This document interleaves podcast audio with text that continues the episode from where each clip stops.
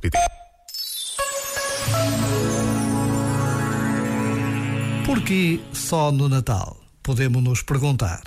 A gentileza, a boa vontade, a generosidade deveriam estar sempre presentes todo o ano. É verdade. E, no entanto, precisamos de um tempo especial como este para nolo recordar. Podemos então entender o tempo de Natal como um campo de treino intensivo para nos sintonizarmos com o essencial. Se conseguirmos fazer o Natal acontecer agora, somos capazes de o fazer acontecer também no resto do ano. Já agora, vale a pena pensar nisto. Este momento está disponível em podcast no site e na app.